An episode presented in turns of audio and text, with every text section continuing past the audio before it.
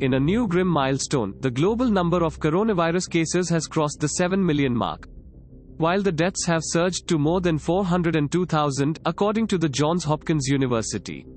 As of Monday morning, the overall number of coronavirus cases stood at 7,006,436, while the death toll increased to 402,699.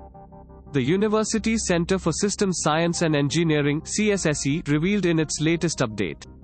The US continues with the world's highest number of confirmed cases and deaths at 1,940,468 and 110,503, respectively, according to the CSSE. Thanks for listening to the latest news Suno. Be sure to visit latestnewssuno.com to join the conversation, access the show notes, and discover our fantastic bonus content. Subscribe to our podcast on Spotify, iTunes, or Google Podcast. अब news सुनो बस 60 second में।